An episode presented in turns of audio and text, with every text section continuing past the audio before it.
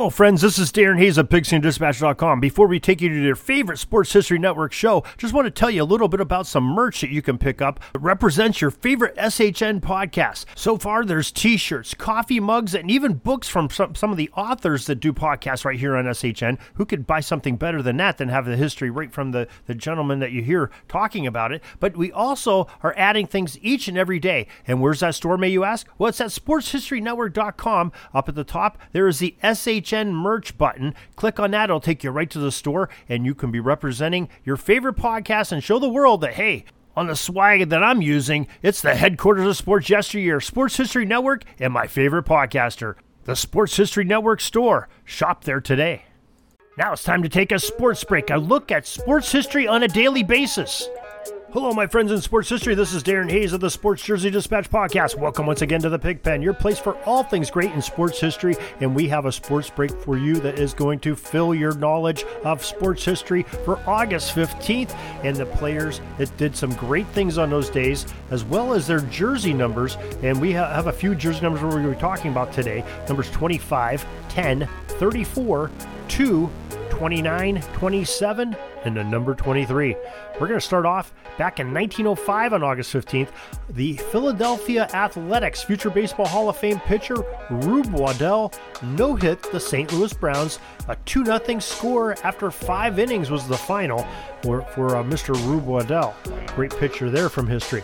August 15th, 1912, New York Yankees Guy Zinn set a record by stealing home twice in one game. Can you imagine that? It's um, uh, unique enough to steal home once in a game, but to do it twice, that is very much a record that I'm not sure that we'll ever see again. Now we're going to jump forward about 78 years from that. More modern times, August 15th, 1990, the Oakland A's, number 25, Mark McGwire, is the first to hit 30 home runs in each of his first four seasons in the majors. Very interesting. Mark McGwire is definitely a, a guy that could put the ball out of the park. Uh, August 15th, 1992, striker Brian Deane, number 10, scored both goals for Sheffield United to open a season in a 2 1 home win over Manchester United at Barn- Lane, or Br- Bramall Lane, I'm sorry. Uh, the first of Deane's goals was the first in the European Premier League's inaugural season. So that happened back in 1992.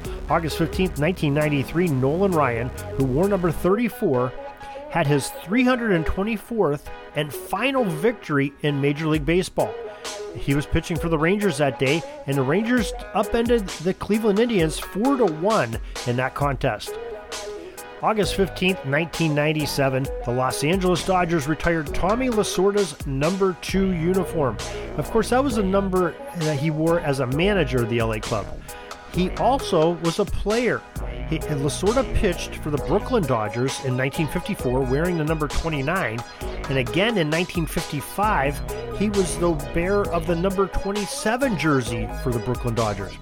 He finished his playing career in 1956 as a member of the Kansas City Athletics, wearing the number 23. His managerial tenure lasted from 1976 to 1996, some 21 years, with the Dodgers. All of them were with the Dodgers, as he was a four time manager of the year, won two National League pennants and two World Series championships in Dodger blue. His win loss total as record of the, being a manager was 1,599 uh, wins and 1,439 losses. That's pretty good, especially the, you know the World Series championships, the pennants, and four-time Manager of the Year, and uh, very uh, outspoken. He's actually the one that came up with the saying that said he bled Dodger blue.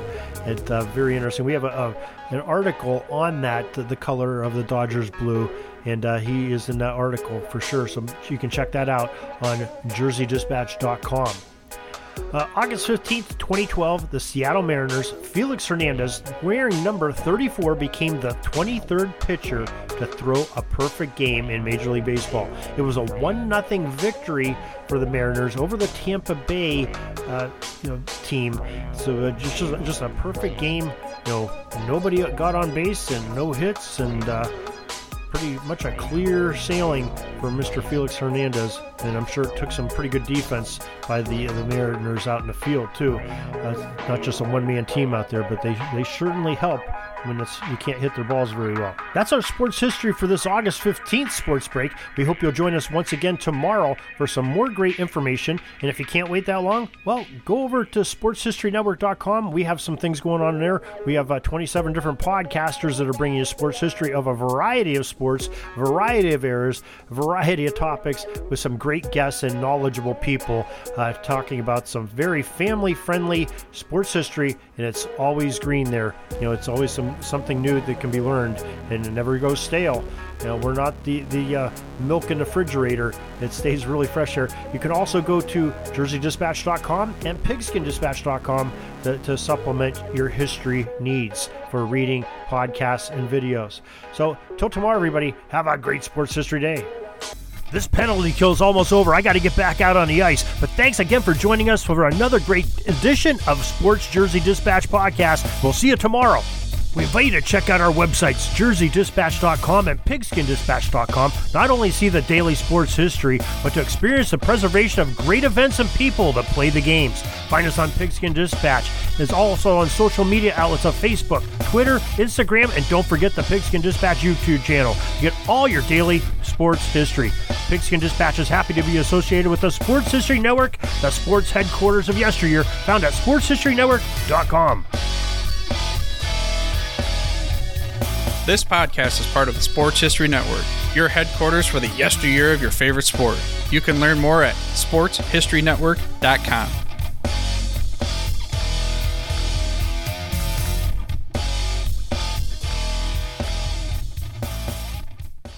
Hey there, sports history fan. This is Arnie Chapman, aka the Football History Dude, and I wanted to thank you for stopping by to listen to another episode here on the Sports History Network. Our podcasters are passionate about uncovering and sharing sports stories from yesteryear. And if you didn't know it already, we have over 30 shows across the network covering all sorts of sports history topics. In fact, here's a glimpse into one of our awesome podcasts here on the network. Each week, the official Football Learning Academy podcast will take you deep into the history of pro football through interviews with players, coaches, or administrators in the NFL, as well as interviews with Pro Football Hall of Fame selectors, authors, and historians You'll learn how the game evolved and important moments that shaped the sport into what it is today. And don't miss the Pro Football History Nugget of the Week. Listen to the official Football Learning Academy podcast on the Sports History Network. How about that? I bet you're super hyped to go listen to that new podcast, right? Well, to learn about this show and all the other podcasts on the network, head over to sportshistorynetwork.com forward slash podcast. Again, that's sportshistorynetwork.com forward slash podcast. Head over there today to find your next favorite sports history podcast.